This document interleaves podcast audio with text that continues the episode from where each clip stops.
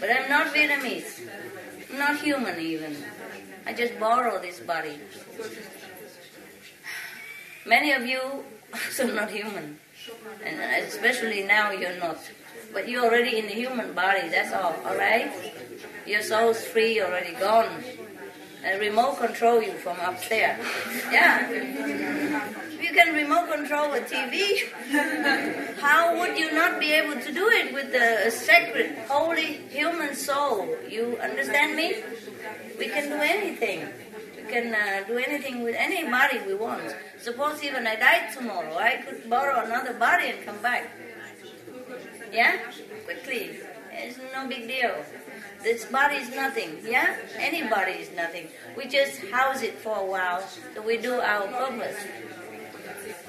Make a big deal out of the appearance even, and nobody cares. do you care? Okay, good. Just be honest, sincere, genuine, be natural, okay? I love this.